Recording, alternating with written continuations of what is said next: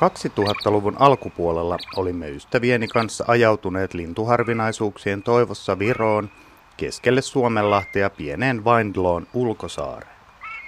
Toiveet itäisistä rariteeteista kaikkosivat kuitenkin jo lähtöpäivänä lumisateiden alkamiseen, ja saimmekin tuon lokakuun loppupuolen viikon seurata aitiopaikalla viimeisten tavallisten muuttolintujen selviytymistaistelua aikaista talvea vastaan.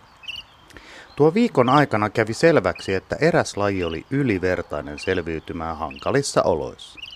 Vaikka tuuli ja tuiverus haittasivat meitä, niin isolepinkäisellä ei näyttänyt olevan mitään vaikeuksia löytää joka päivä murkina.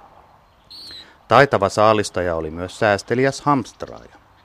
Ystäväni Juha Laaksosen kanssa kävimme päivittäin tarkistamassa saaren eri puolilla olevat ruusupuskat, joita isolepinkäinen käytti jääkaapin tapaan varastoin.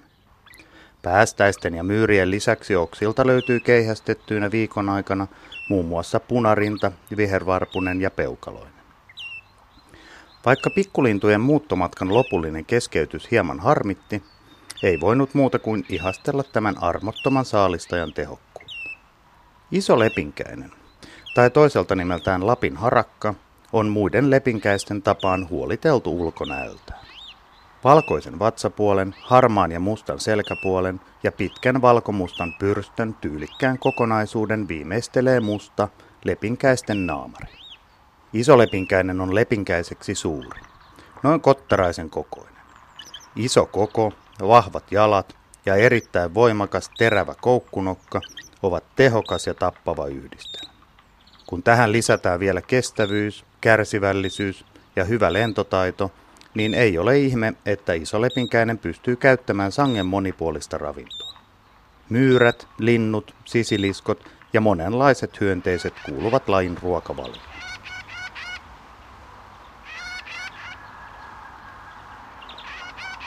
Isolepinkäisen esiintymisalue on holarttinen ja noudattelee pohjoisen havumetsävyöhykkeen rajoja. Lajia tavataan usean alalajin voimin erittäin laajalla alueella Euroopasta pohjoisen Aasian halki aina Pohjois-Amerikan mantereelle. Isolepinkäisellä on useita hyvin samannäköisiä eteläisempiä sisarlajeja kautta sen koko levinnäisyysalueen. Suomessa isolepinkäinen esiintyy koko maassa ja sen voi tavata kaikkina vuoden aikoina.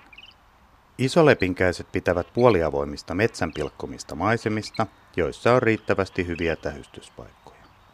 Lajin suosimia pesimäpaikkoja ovat erityisesti rämeet, suot ja hakkuut, joilla ne aloittavat pesinnän yleensä toukokuussa ja poikaset ovat valmiita maailmalle heinä-elokuussa. Aivan eteläisimmässä Suomessa isolepinkäinen pesii vain harvalukuisena, mutta jo keskisessä Suomessa se on pesimälajina runsaampi. Pohjoisessa sitä tavataan aina tunturikoivuvyöhykkeelle asti. Isolepinkäinen on meillä lyhyen matkan muuttaja ja osa kannastamme jääkin talveksi Suomeen, kun uteliaampi osa porukkaa suuntaa etelämmäksi Euroopan lihapatojen ääreen. Suomessa lajin havaitseekin helpoimmin sen muuttoaikoina syyskuun lopulta aina huhtikuulle ajoittuvalla ajanjaksolla. Tällöin ne ilmestyvät peltoaukeiden sähkölangoille tai ojan varsien pajuihin päivystämään. Isolepinkäinen on runsaampi hyvinä myyrävuosina jolloin ruokaa on tarjolla yllin kyllin.